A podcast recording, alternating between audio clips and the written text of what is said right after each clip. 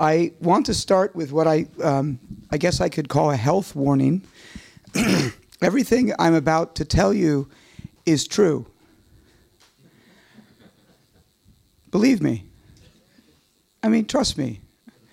Um, and that's the delight of working with forgery, is that uh, it takes us to the very heart and soul of what it is that we do and care about most when we do book history, when we do history in general, which is to question what is real and what is not real, what is supposed, what is impostured, what is faked, um, what is manipulated, what is redacted, what is uh, uh, you know um, censored, what is what is manipulated in such a way that it attempts to alter the historical truth, such as it is.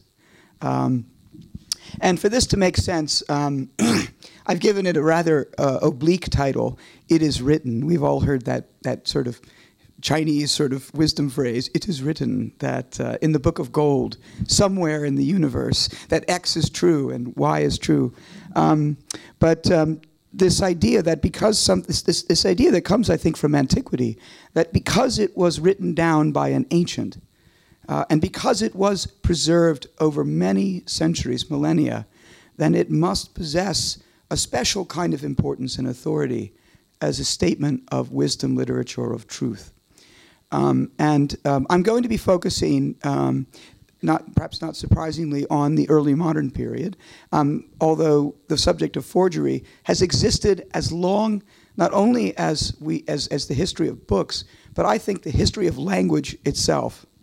Um, we've been lying, cheating, and stealing from one another since we uh, first organized ourselves into hunter-gatherer groups, I'm sure. And uh, forgery is simply an expression of that in, um, in the material uh, instantiation that is the book, uh, the codex, the manuscript, uh, and so forth. So I'm going to talk to you about forgery as a subject matter. And There, there's, there's not so much scholarly literature about this. Most uh, established scholars, when they hear the word forgery, they run for the doors and wish not to be associated with this subject whatsoever. um, and as a result, much of the subject of forgery remains unstudied, or perhaps it's more accurate to say understudied.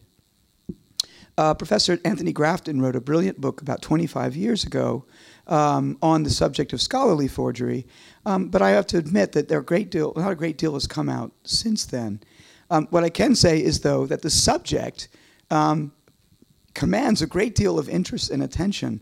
I can report the very first best-selling exhibition catalog in, uh, in my knowledge, after probably printing in the mind of man. Many of you will know that. That's another one of those. But I don't think we're anywhere close to that. But it was an exhibition catalog for a show on our forgery collection at Johns Hopkins, which is what I'm really going to talk to you about, as a kind of vehicle through which we can, through the material texts of that collection, through which we as a group can think and travel through the subject of forgery and perhaps come up with some ideas or questions. It is such a wide open area. Um, uh, in fact, what I often tell my graduate students when I teach, I've taught a graduate seminar on this once and I probably will again, um, I say, you know, the subject, the, the area of, of our collection that almost nobody has spent a lot of time studying, which is the defenders of fakes and forgeries, the the real the people who really did believe or wished to believe that something that was too good to be true actually was. And uh, there are many, many tens of thousands of pages of, of learned texts that defend things that are not true. But very little of that, for example, has been studied. And um, maybe we can we can come back to that. But all of this, of course, has to begin somewhere.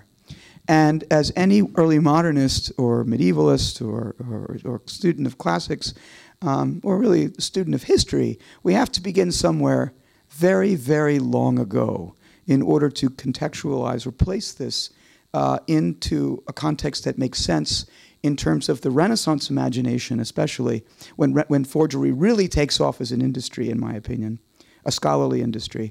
And to look back Uh, to a moment of the greatest antiquity from which to draw some sensibility, some sense of context within within the world of, of, of religious belief, the world of ideology.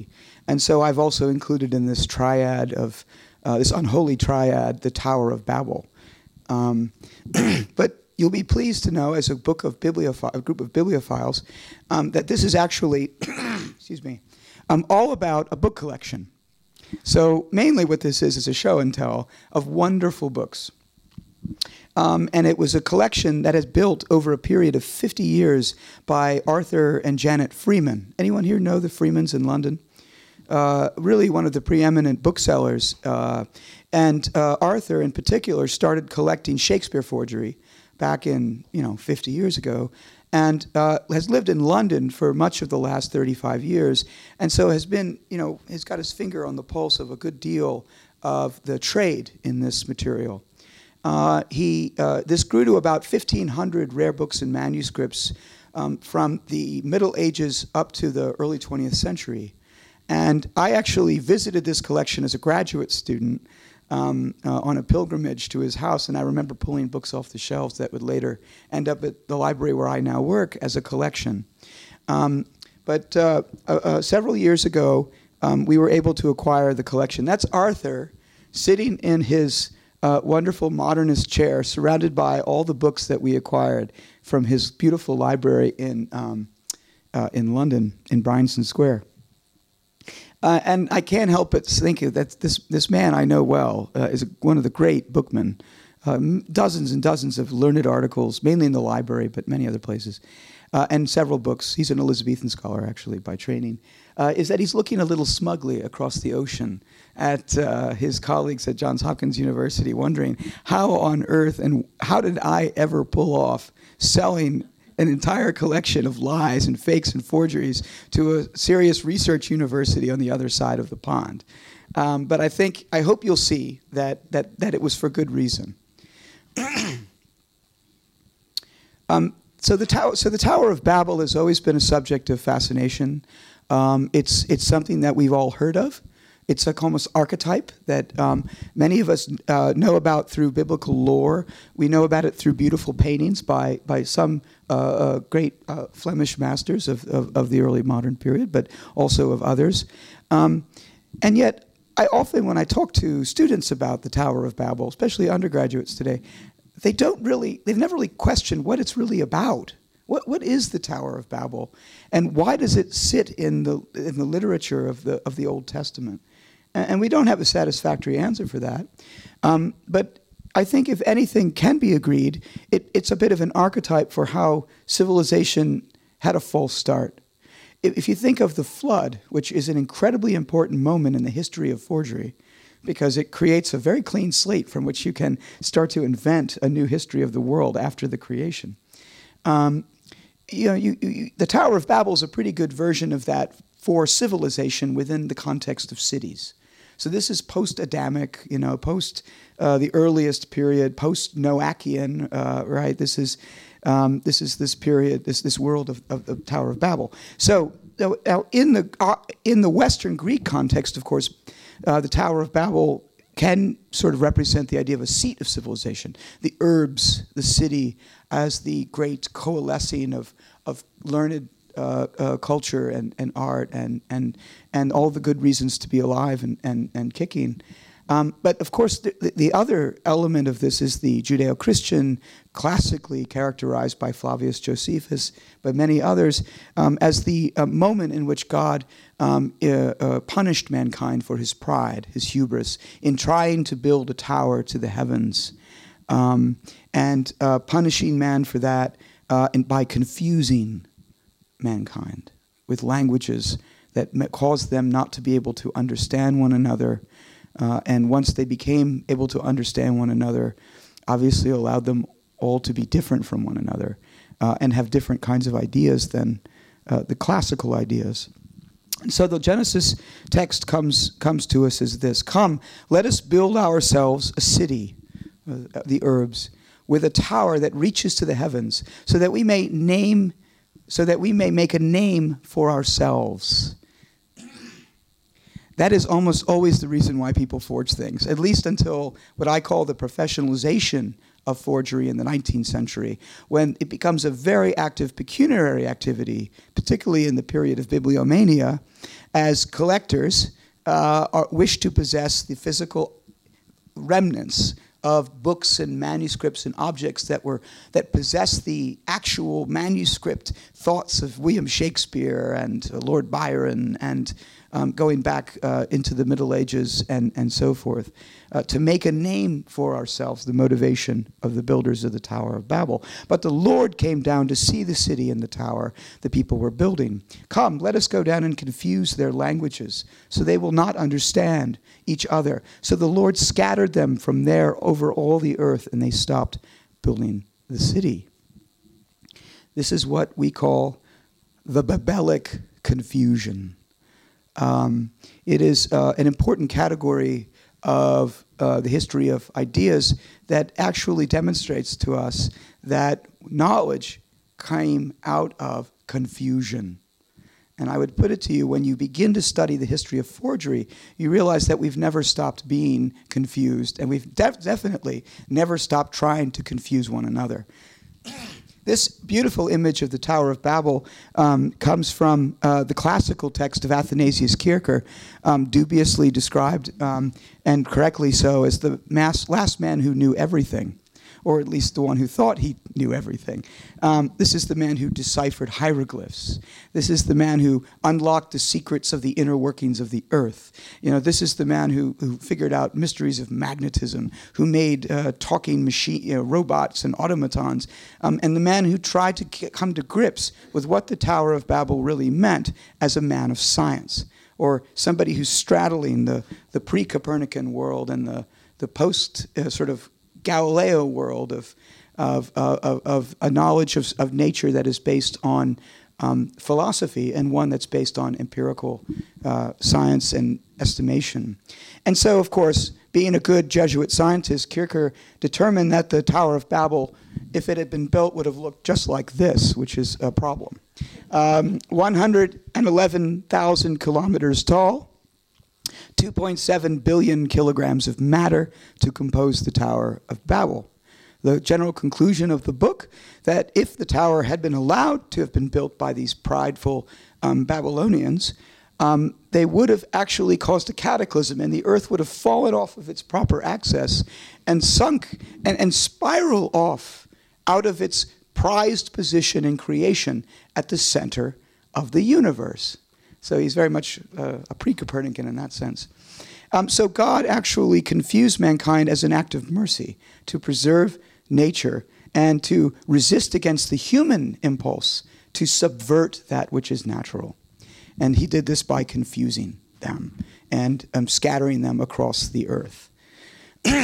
So I think this is a great starting place to think about forgery, because it is it is essentially the the harvest of of this topos of of civilization. It is constantly where civilization keeps seeming to go wrong. But I would add another layer to that, one other layer, and that's that I think you have to also think of forgery as an incredibly creative activity. In fact, many of us are interested in this subject in part because we all know what it's like to tell a lie. And many of us know that it can get you into a lot of trouble. And what's more, the more you lie, a more tangled web we weave, as it said, when we practice to deceive. And so if you think about these incredible, elaborate forgeries uh, that have been produced since we began writing things down, you begin to realize that this is an entire area of creative literary activity, but one that isn't treated as, as possessing its own tropes and forms and, and traditions and, and uh, uh, uh, uh, you know, turns of phrase and categories of, of, of, of, of intellectation. So um, I'm hoping that with a collection like this, we'll get more people, really smart people who think creatively, looking at things that we, people haven't looked at before. And the way I'm going to make this simple, uh, because it's a very complicated idea, um, and I'm not saying that because I think anyone here can't take a complex idea, because it's hard for me to even begin to articulate the magnitude of this activity. Um, so I'm going to talk to you first about what I call fake forgeries. And this is a simple bifurcation of a, of a, of a, of a, of a many-faceted problem. uh, in question in scholarship and in history. But I'm going to call these fake forgeries. And these are generally efforts to pass off knowledge by essentially testifying to the authenticity of a text that is not available, that has been lost, or that exists only in fragmentary form, or most likely doesn't exist at all. Um, in fact, my colleague Walter Stevens at Johns Hopkins, who's a great expert on the arch forger of the Renaissance, Annius of Viterbo, who I'm about to talk about, um, talks about this idea of, uh, of a forgery needing a sponsor, needing uh, testimony. It's, you know, Tony Grafton in his book, my favorite passage in his book, which I really recommend to everyone here, um, describes forgery like murder. It's like a murder of, of truth, as such as we have it. Um, and the way you study, you figure out a murder, is you examine the means, the motive, and the opportunity of suspects who might have committed the crime.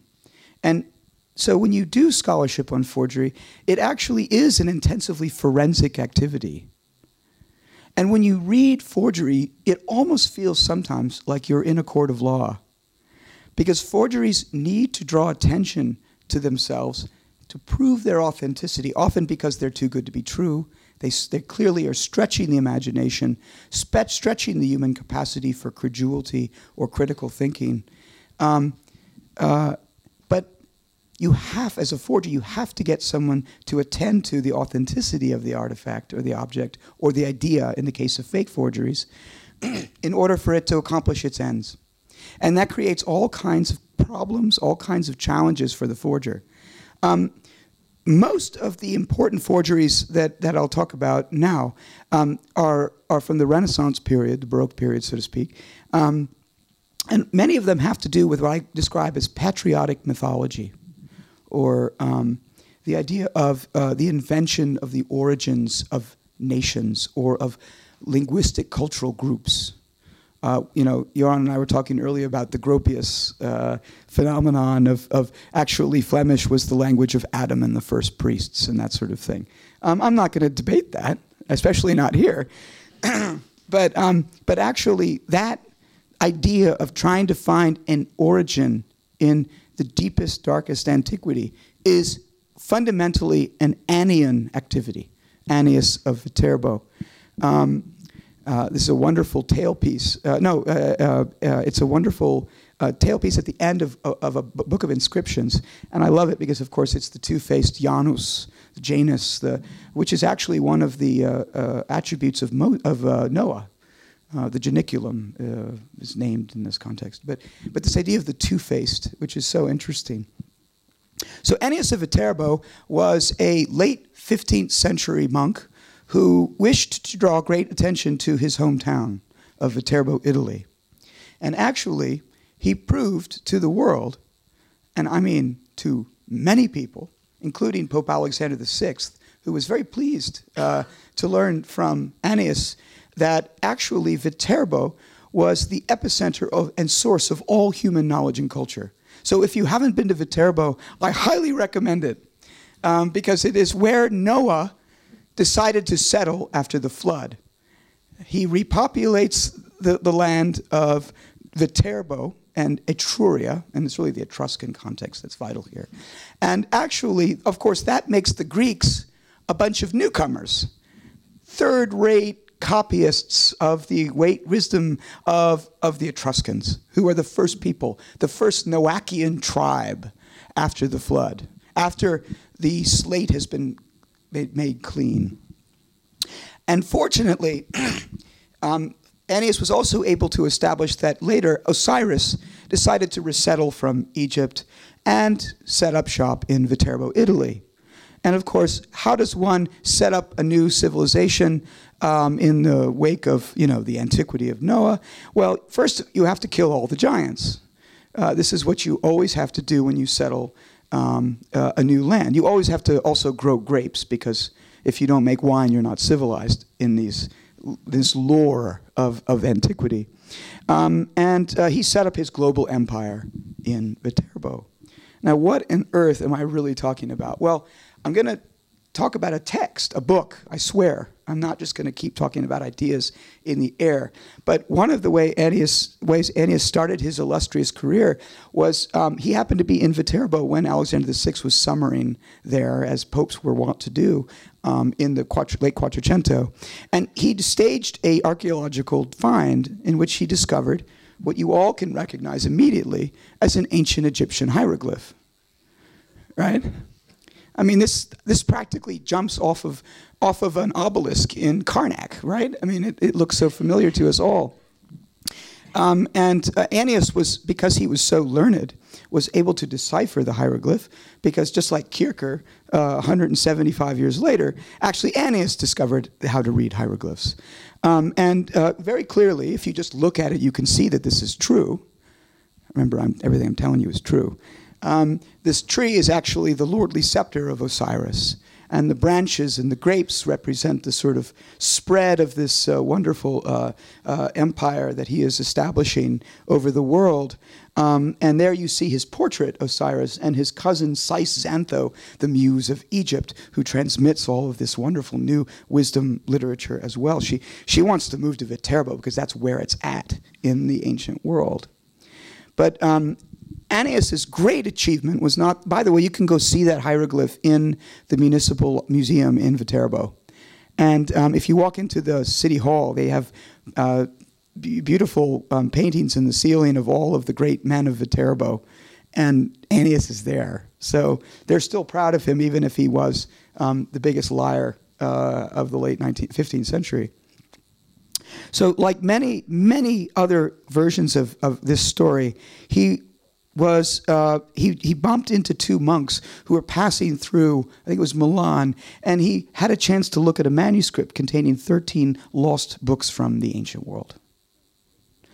Uh, Berosus of Chaldea, um, Quintus Fabius Pictor's description of the founding of Rome, um, and many others, uh, Babylonian authors, Chaldean authors, Egyptian authors, Hebrew authors.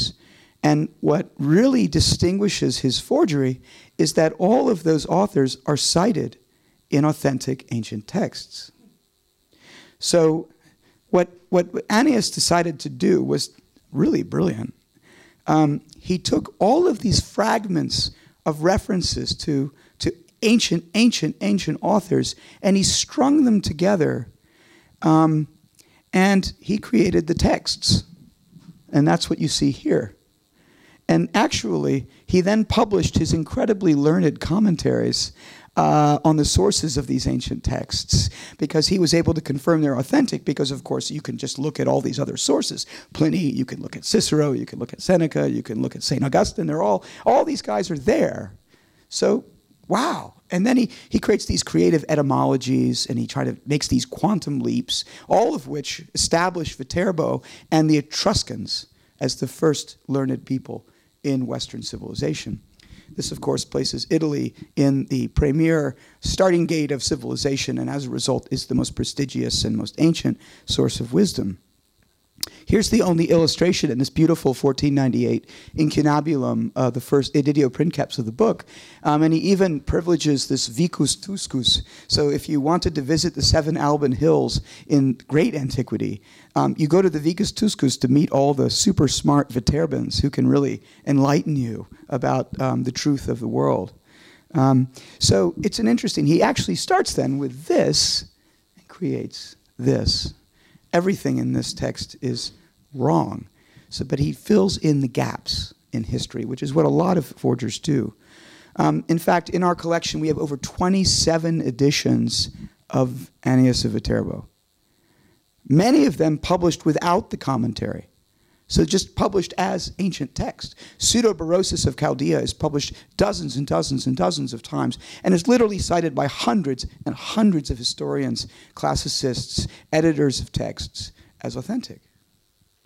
So um, there are some critics, and in fact, the very first serious criticism was by the uh, Portuguese Barreiros, published uh, in fifteen ninety-nine. But as you can see, there are editions of Annius imitators and Annius supporters going into the middle of the seventeenth century. I mean, talk about a massacre of history. Why is everyone quoting him? because he created a method. He created a new method of, of uh, retrograde, retrospective conversion of the entire course of human history to privilege a patriotic mythology that redounds to his activities. This, of course, is immediately imitated by the Spanish, by the French, by the Germans, by the English, to rewrite various versions of their own histories um, to advance their position relative to the great, most ancient learning, but also, like the uh, uh, the uh, Flemish as the first language of Adam, also to elevate um, their own linguistic traditions and culture as superior to all others. Here is a, a wonderful um, English Catholic sixteenth century um, ridiculous book, uh, The Restitution of Decayed Intelligence, which gives pride of place to uh, the Tower of Babel, um, because this author is obviously going to restore the truth. Um, he, he argues essentially that Um, the, Brit- the first Britons were, were actually uncivilized, and it, it was the Saxons, basically the invaders from here uh, and France, who, who who brought civilization and, most importantly, Roman Catholicism to England. And of course, what uh, Richard Verstegen, the author, is trying to do is to prove that uh, England is naturally Roman Catholic at a time when it definitely was not. Um, the other absolute wonderful version of this is um, Curzio Ingarami, Uh, who discovered in sixteen thirty-six, all around his estate, in not Viterbo, but Volterra. So he's still in Tuscany, so to speak. And um, he finds, he discovers dozens and dozens of time capsules buried all over his estate. Uh, of course, they're only on his estate, and so you can only see them if you have permission to come to his, his house. Um, and as you can see, it's uh, exemplum scarith. Um, it's made of wax, soil, bitumen, hair, and so forth. And they were literally time capsules filled with manuscripts in the Etruscan language, um, preserving not the first knowledge of civilization that was Viterban, but actually the last of the Etruscans, who were the Volterrans. I mean, it sounds like I'm talking about Klingons and, you know, uh, uh, uh, you know these, these Star Star Trek kind of uh, races. The, uh, um, but it's it's it's true. They're they're all they're all jockeying now for a position of precedence within this culture, and uh, the key figure is, of course, Prospero of Fiesole, who is a archpriest um, who stood lonely on the hill of Scornello, observing as the Romans in around one hundred B C were coming into the Etruscan lands to wipe out the last vestiges of the ancient peoples of Etruria and to assert the domination of the Latins uh, and the uh, Roman culture. And he records in these little manuscripts uh, that he was taught not only the ancient Etruscan, but also the Greek and the Hebrew tongues, and also the art of augury. And prophecy becomes another important source of forgery in this context, uh, and the secrets of nature herself. So the idea of secrets, right? The, uh, the the the books of secrets, the wisdom literature that can only be known by those who are learned enough and uh, in, uh, uh, who who become members of the club, so to speak, who have these languages and know these things. It's so interesting that these forgers insist on facsimiles. You know, because the, the, the, the, the engraving allows you suddenly, particularly with etching, allows you to actually create perfect, extremely hyper-precise reproductions of what were actually hyper-fake, ridiculous, and totally made-up texts. And somebody goes to all this trouble, there must be something here. Cave, cave, cave, Prosperus, Fessulanus. Um, here, um, one of his texts, um, he actually... This is where it becomes telling. He prophesies the coming of the King of the Jews, and he, he has these rather oblique references to the coming of the man for whom the calendar will change. And of course, we all know who that is. So in the process of elevating this last holdout of ancient Etruscan super hyper wisdom and, and, and, and cultural superiority, um, he actually turns the Volterrans Uh, into the first peoples to be gifted in great antiquity with a knowledge of Christian, the Christian dispensation that would come. And that, of course, renovates the Volterrans as sort of proto-Christian uh, uh, ancients, and they become much more palatable in a, in a Roman Catholic sort of world. Everything about this book is wrong. It's a beautiful book. It's beautifully illustrated. It's spared no expense. I mean, it's, he's such a liar. I mean, it's a, it's a false colophon. It's not Frankfurt. It's Florence. His uh, printer's device, none of you have ever seen before because it doesn't exist. It actually is an Etruscan symbol that he derives from one of his manuscripts. Um, he even describes it as the Antiquitatum Fragmenta. He takes the very title of Annius Viterbo's book, The Antiquities, uh, the Fragmentary Antiquities of Annius, and p- makes them his own. So he's, he's, he's very publicly imitating Annius. Um, it's almost like a game. And um, there's a huge row about this. Many, many scholars, particularly in Italy, but also in France and in German-speaking lands and so forth of Central Europe, jump on this because it's just ridiculous. It's just too good to be true. Time capsules from a prophet from, you know, Volterra. Um, but uh, actually, this man, Curzio, who's a very young guy, uh, decides to publish a one thousand page defense of this. And we just acquired a copy. There are only twelve copies of that. I think he probably published it and circulated it. He probably published just like fifty copies or something, and then circulated it only to the right people, um, because he was never disproven definitively in his own lifetime. It was only decades later that somebody picked up one of his manuscripts, uh, you know, written by Prospero of Fiesole, and held it up to the light and saw the watermark from the paper factory down the road. Uh, and if anyone had just bothered to do this uh, in the uh, sixteen thirties and forties, it would have saved a lot of people a lot of trouble. Um, but nobody actually did that. They even actually have these had these on display in the in the museum in Viterbo, in uh, Volterra. Um, Curzio was such a slime bucket. He would go into the archives and add and creative genealogies into the uh, city's archives uh, about his own family and things like that, and, and just leave them there for somebody to find, um, not not to make much of it. He also, of course, deciphered Etruscan, which was very useful. There's often a decipherment that goes on in these these forgeries, and so we move on to other forms of uh, of things that are too good to be true, the gaps that must be filled. So, of course, Dares and Dicte's famous eyewitness accounts of the fall of Troy.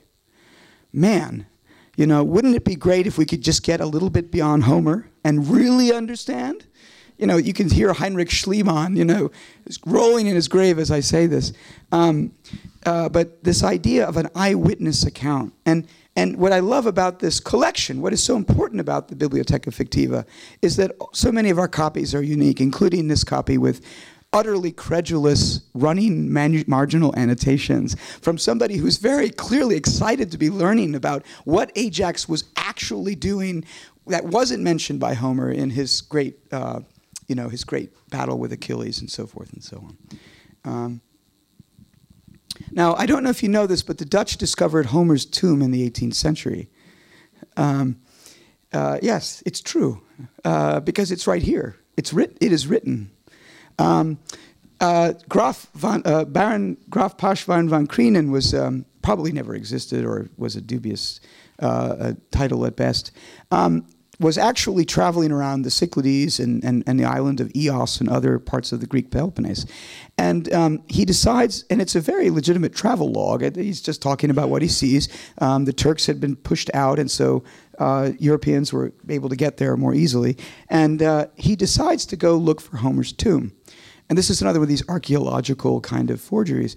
And they wander around for weeks and weeks, and he's got these hunches about where it might be, until his servants uncover Homer's tomb.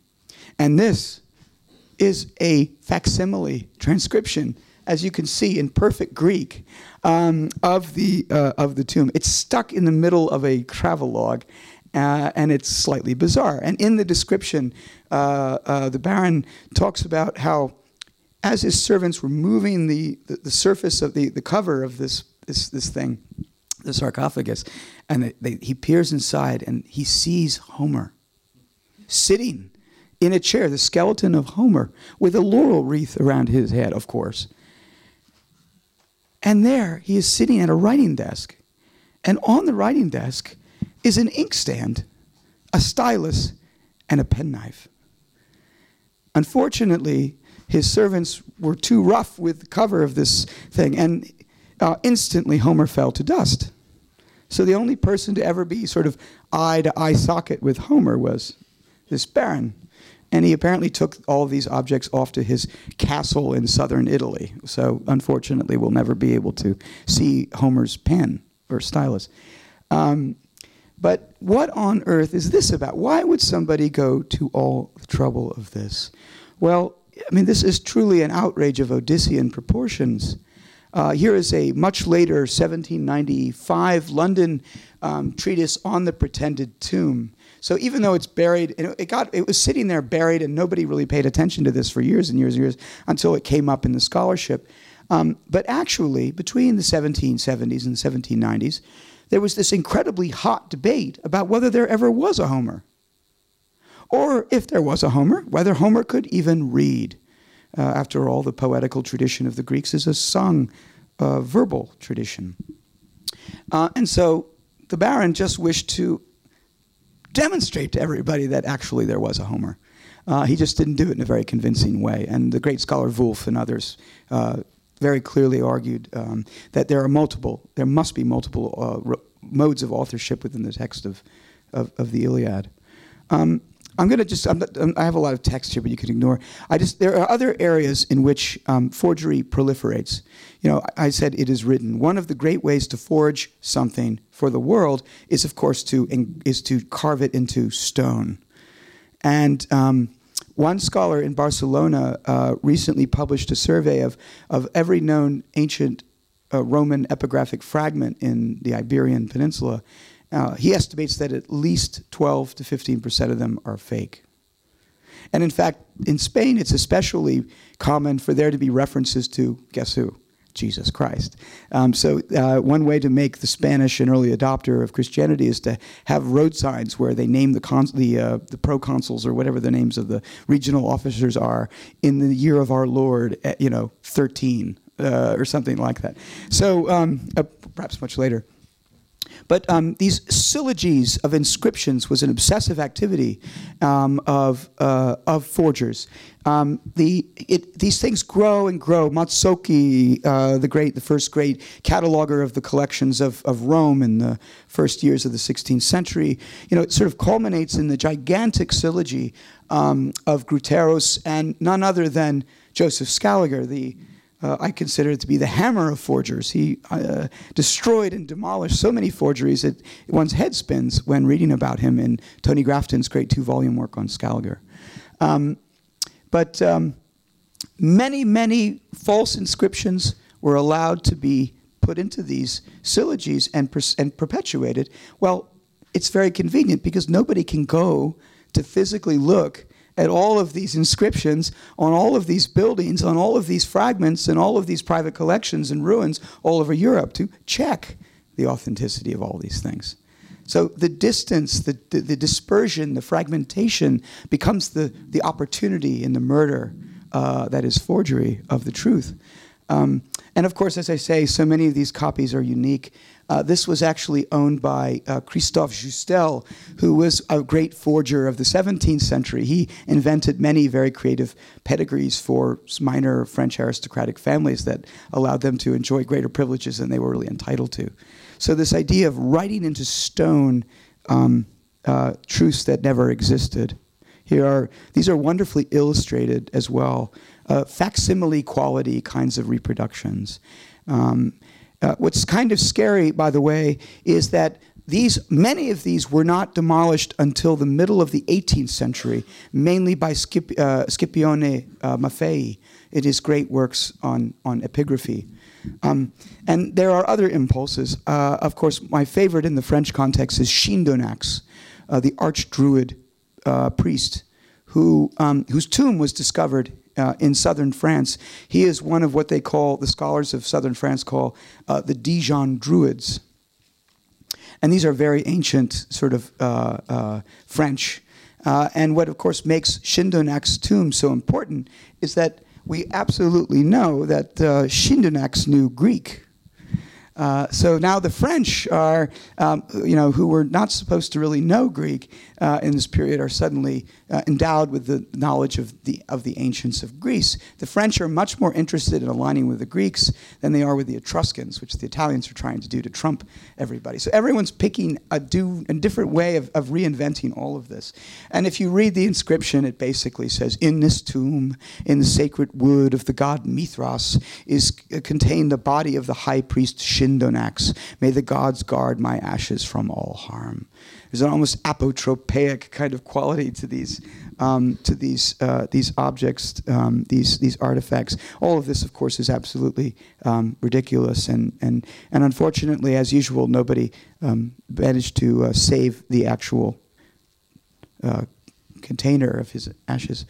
Um, the Sibyls are, are demolished in fifteen ninety-eight, and then uh, again, uh, fundamentally in sixteen oh seven, in Opsopaeus's great study, um, uh, you know, the, the, the Sibyls were, were widely thought uh, to be legitimate. In fact, uh, Michelangelo adorns an entire w- part of the Sistine Chapel opposite the great Hebrew prophets with the Sibyls, the Cumaean, the, the Persian, and the other Sibyls, who, of course, are prophetesses who foretell the coming of somebody who sounds like Jesus Christ, which of course renovates, again, the Romans in this context. Um, of course, the original books of the Sibyls were burned uh, in the destruction of the Temple of Jupiter, and these were clearly, we know now, definitively rewritten by Judeo-Christian authors uh, to uh, to plug uh, Judeo-Christianity uh, into ancient Roman pagan traditions. Um, uh, people wrote bestsellers. How many of you know about the over a dozen copies of the incunabular forms of Laudivius Zacchia? Does anyone know about this guy? Best-selling incunabular print publisher um, who, who published this work, which is a series of imagined letters written by Mahomet the Second uh, as orders to his ambassadors and his generals and um, threats to all of the great crown heads of Europe. Um, warning them he's going to come and destroy them all, uh, written in seven, six languages, five languages, I can't remember. Fortunately, Laudivius Zacchia could read them all. Um, this is a beautiful seventeen, fourteen seventy-five Treviso incunabulum with a beautifully uh, stylized text, uh, type, I should say. Um, This was literally published in dozens and dozens of editions. Now, anyone who is learned uh, to any extent when they read this realizes that this is ridiculous. It's almost like somebody is just publishing tabloid stuff to make money or to make a name for themselves, as the uh, story of Genesis describes the builders of the Tower of Babel, right? Um, so there are these epistolary, best-selling uh, books that, of course, are absolutely taking advantage of the very justified fear of Europeans of Turkish invasion. Um, and those who were a bit more credulous, who might believe these are true, well, all the more fun. Um, nowhere is this more fundamentally clear than in New Testament pseudepigrapha. Um, these are uh, uh, false letters or false writings that take us directly back to that one period in history for which we have absolutely no physical evidence. And that is the life of Christ and the apostles. We have zero, zilch, nothing, no manuscripts, no inscriptions, nothing survives that actually refers directly to any of the activity that is described by the New Testament and the Pauline epistles and the other books of the New Testament dealing with the apostles and the different generations of apostles. Um, and so Uh, this is a period, of course, an area fruitful, uh, or, or I should say promising area for forgery.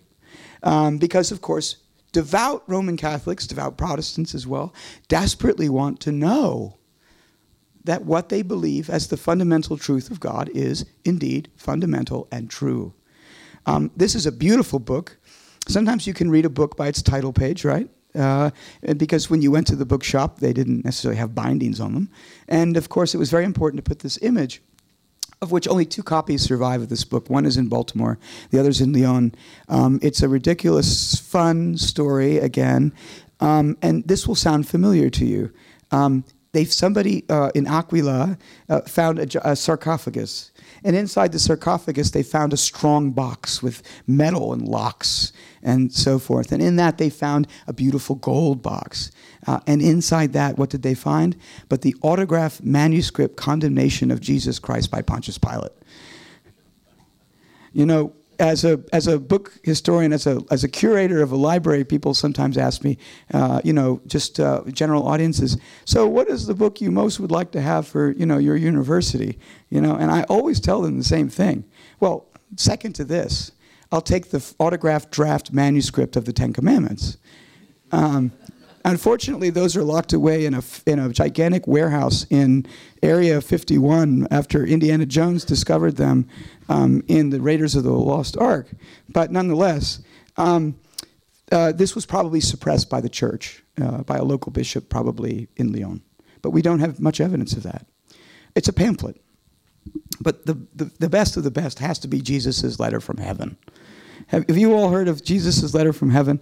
Now, there was a problem with with with with, with Jesus being in heaven uh, for many decades, was that the Sabbath was still on a Saturday. And the Roman Catholic Church had become predominant, and, well, the seventh day is Sunday in that dispensation. Um, and so Jesus decided he had to set this right. So he talks to Gabriel because, of course, Jesus never writes anything down. He always says things. And so Gabriel writes this all down, and then he takes this, this letter, and he sticks it under a rock in the Holy Land. And the rock says, pick me up, uh, you know, in very elegant Hebrew letters. Uh, and, and all these different people come, according to the tale, and try to pick this thing up, okay? Now, this, this is a late antique forgery. This is early church, you know, I mean, very early. And until nobody can do it. Does this sound familiar? Until a young boy with no sin who's destined for greatness picks up the rock. You know, this is this is the sword and the stone, uh, King Arthur and, uh, you know, the Knights of the Round Table and all that.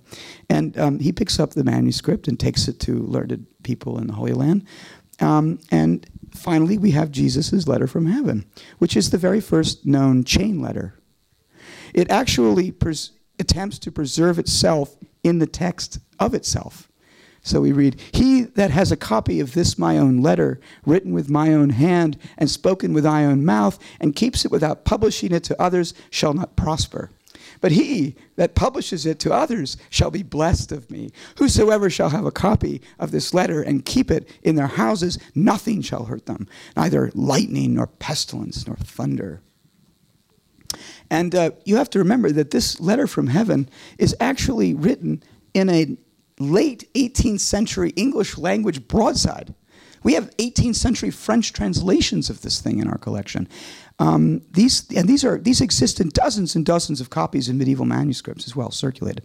Um, uh, also published very often in text manuscripts and also in print, alongside King Abgar of Edessa's correspondence with Jesus, which gives rise to the Mendelion, the first, the only known portrait of Jesus that comes from antiquity. I won't go into that story. I don't have enough time. But I will draw your attention to the other spectacular uh, book text that gets recorded with this, a text that exists in over two hundred medieval manuscript exemplars. Um, Publius Lentulus' letter uh, to the Senate of Rome describing the face of Jesus Christ. Now, you have to remember that the Bible doesn't actually say what Jesus looked like.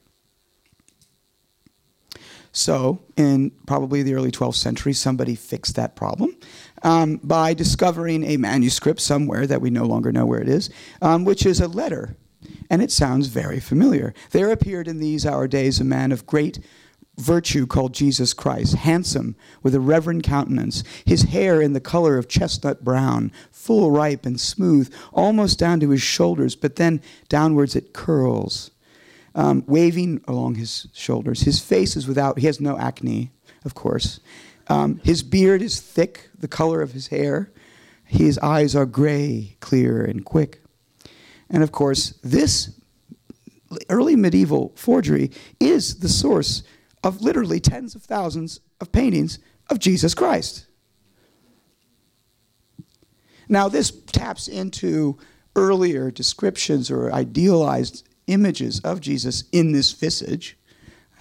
you know, many people argue that Jesus Christ was probably extremely dark-skinned and, and probably had black hair, not brown hair, but that, there's no way to prove this. You know, Albrecht Dürer's great portrait of fifteen hundred, self-portrait, in which he's actually painting Publius Lentulus to the letter, uh, uh, of course, derives from this. Max von Sydow uh, cuts a great Lentulian figure of Jesus Christ in the movie The Greatest Story Ever Told. The ubiquity with which these forgeries take on lives of their own, the ubiquity within culture is sometimes uh, staggering um, and, and scary.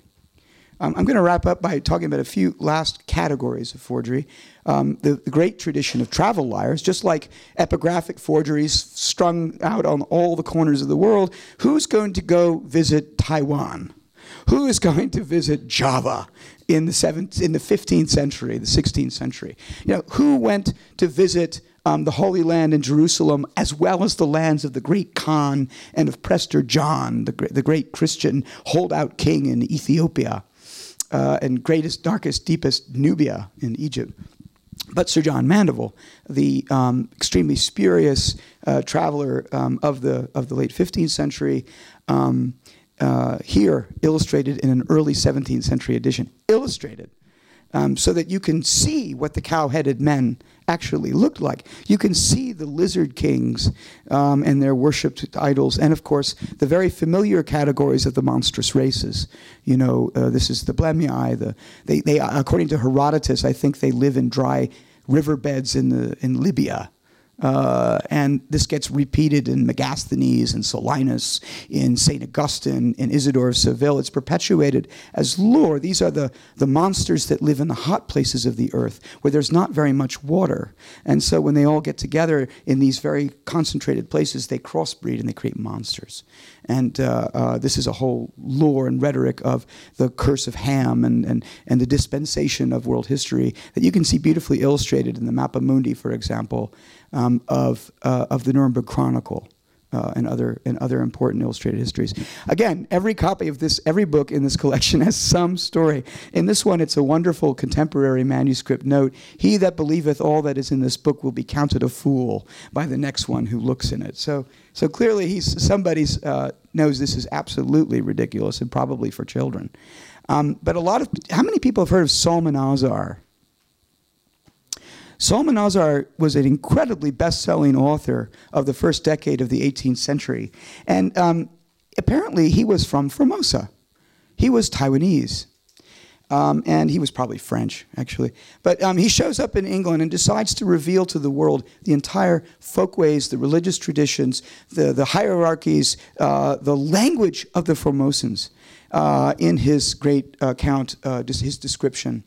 Um, he's put up to do this by a by an enterprising um, sea captain and, and gets away with murder. In fact, he's not he's never definitively proven to be a forger until he's dead, which is always a good idea. If you decide to forge something, make sure nobody can figure it out until you've gone away from the world, so that it doesn't directly affect you. His wife publishes an admission of guilt after he dies.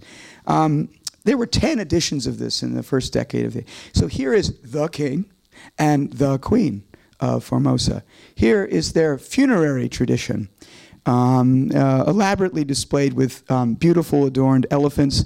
Um, of course, the Formosans ride on the tusks uh, and trunks of, uh, of elephants, uh, as we know many people do today. Um, there's a whole religious tradition, you know, tamquam explorator, caveat emptor. If you wish to be as an explorer, you better beware, because one of the things they do in Formosa is they murder eighteen thousand boys a year and eat their hearts, uh, sacrifice their hearts to their gods, and then they cannibalize them, the priests. So clearly you don't want to go to Formosa, right? So there's a certain disincentivization uh, involved here. Um, but you know, uh, within within the next twenty years, two of the greatest satire literary performances of travel, fakery, and, and imaginative literary tradition are directly linked to this to this this this moment of Psalmanazar. And I cite Defoe and Swift, but there are many others um, who fall out of this tradition. But the greatest thing about Formosan is, of course, um, he describes the language. Now, if there, I, I, I mentioned Star Trek earlier. Uh, anyone here speak Klingon? Because Klingon is actually a grammatically defined language. So when you watch like Star Trek movies, they're actually speaking a language that has grammar. If you watch the Game of Thrones, the Games of Thrones, apparently those those are still those are organized languages as well by some guy with a linguist with a great deal of time on his hands. Um, so so the very first actual constructed language that we have in print is this, um, and and even better, uh, it's trans. He translates the Lord's Prayer into Formosan. Ami pornio dancin ornio viei, Gine Jorge Sailuri, ai fedore sai bagalin, et cetera, et cetera, et cetera.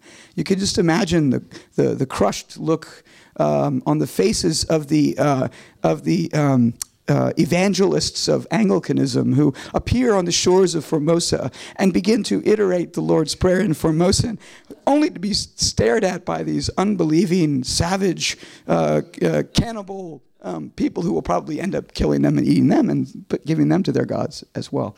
So it's just incredible how all of this turns. I will end now with a few slides of what I call real forgeries. Remember I talked earlier about fake forgeries, this idea of sponsorship, of testimony, of of, asser- of assertion. But real forgery, and do I, do I have like a few more minutes? Okay. Real forgeries I, I describe um, as as objects that seek to physically be what they present themselves as. These are those lost manuscripts, right? These are these objects that are instantiations, are manifestations of the presence of important moments in the historical past, and the presence and, in fact, the concourse of the pen of some of the greatest minds and most famous figures in history that you get to possess as a collector. Um, the oldest object in our collection is actually this forged charter. Anyone who's a medievalist knows there are hundreds and hundreds and hundreds of forged cartulary forgeries um, that um, benefit um, conventual monastic organizations, uh, uh, bishops and, and dioceses. Um, you can you know, predate the possession of a nice tract of land in a charter and then say that it's yours.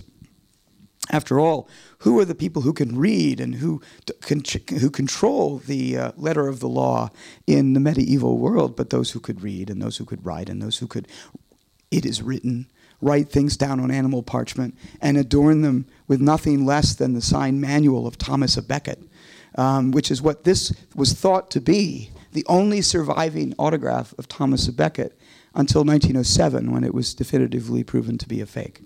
We have no autographs, unfortunately, of Saint Thomas à Becket from his period as chancellor. So, um, the Anglo-Saxon laws of Ina is another one. So one way that you can forge things is to attach your fakes into something that is overwhelmingly real. We have the oldest um, facing page existing manuscript Uh, translation of the Anglo-Saxon laws of Ina that survives. Um, this is um, one of the really the great pieces. It's on parchment. Um, this is the West Saxon king, um, uh, and uh, of course, because he's so ancient in the common law tradition, which is a customary law tradition that goes back to the ancient precedents, there are thirty-six legitimate laws that are somewhat confirmed in um, uh, uh, the Leges Anglorum of the Norman Latin tradition, which suddenly become Saxon. Anglo-Saxon in this manuscript.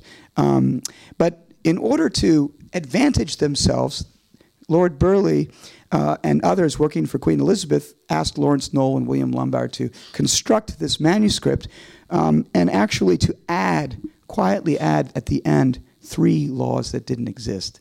And they're all trade protectionist laws to prevent Flemish traders from dominating the wool trade. So if you look at this, there are new laws on merchant strangers who are not allowed to be in port cities for any long length of time. Um, new laws that say that in King Ina's time, good Englishmen should never send their unfinished wool to Flanders. They should finish it and then sell it to the Fland- to Flanders and make a pile of money, uh, the kind of wealth that created a beautiful city like uh, like Antwerp. Um, this was probably prepared for some kind of parliamentary committee debate, but um, it apparently led led to nothing. But it's a nice thing to have. Um, we we have um, a poem written by none other than Martinus Luther, um, which is a his only known verse distillation of the Lord's Prayer. The Lord's Prayer keeps coming up, by the way, in forgery, um, because it, it adds a certain, I guess, legitimacy to these things. Um, it's uh, Hermann Carialis uh, depended on the credulity, the desire of patriotic Protestants who wished to possess original telling autographs, pregnant letters and manuscript fragments of the great reformers who began their faith tradition, Martin Luther, Zwingli, Melanchthon, um, Calvin, and others. Uh, of course, this is a terrible poem if you read it in the German, first of all. That's always a good giveaway that something's a fake. But um, um, it also is too good to be true. It's dated nineteen twenty-nine, which is the very same year in which Martin Luther, if you know anything about Martin Luther, he's writing his extensive hundred-page-long distillation of the Lord's Prayer in his catechism. Uh, so it's it, it, it, clearly Curialis knows enough about the biography to take bits and bobs. He knows there's this man named Jakob Dali in Wittenberg um, in fifteen twenty-nine, and he puts those pieces together. Um, there are many libraries in the world that possess autograph manuscript forgeries of Martinus Luther uh, that won't necessarily admit that they're fake. I won't shame any libraries. There are none in Belgium that I know of, by the way. Um, but to gild the lily, to make it even better than it is, this appears in an authentic sixteenth century Augusta the Second binding.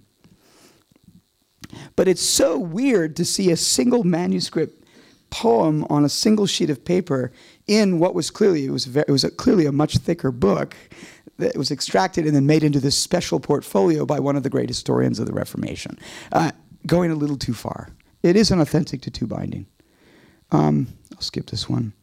Um, Shakespeare apparently uh, was involved with Jesuit plots to kill King James the First. This we didn't know until we acquired at auction recently this Jesuit treatise. Um, it is filled with seven pages of extensive autograph manuscript notes by William Shakespeare. Well, it was a great find. Um, Of course, every single word, except for the two parts of the name of William Shakespeare on the title page, are completely and utterly illegible, um, which was a great aspect of the genius of William Henry Ireland, the eighteenth and early nineteenth century Shakespeare forger. And then finally, my favorite of all objects in the collection, my friends, I give you an ancient Greek manuscript. It's very good. It's a miniature. It's a minuscule demotic text. Uh, it, it's archaized uh, grammar, um, but of course, this was created by Constantine Simonides in what I called earlier the professionalization of forgery, of these real forgeries that were often created to be sold as pecuniary objects, as profit sources of profit. Um, Simonides artificially aged parchment Um, in Greece and wrote these things down. He came to England in the middle of the nineteenth century and managed to sell, you know, original frag- autograph fragments of Hesiod and Anacreon.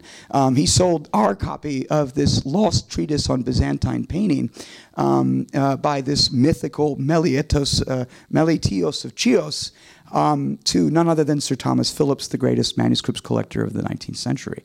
Um, when it became clear that Simonides was dubious, um, Phillips later in life penned a little note on the title, the first page of this manuscript, saying, "This is, of course, not real," in his own hand, uh, just to make sure everybody knew that he knew that it wasn't real when he bought it. Um, of course, he bought it alongside three chapters, uh, three books of Homer's Iliad, which was a nice thing to have if you're the greatest manuscripts collector in the world in the nineteenth century. Uh, and so I'll stop there. Thank you for your attention and your time.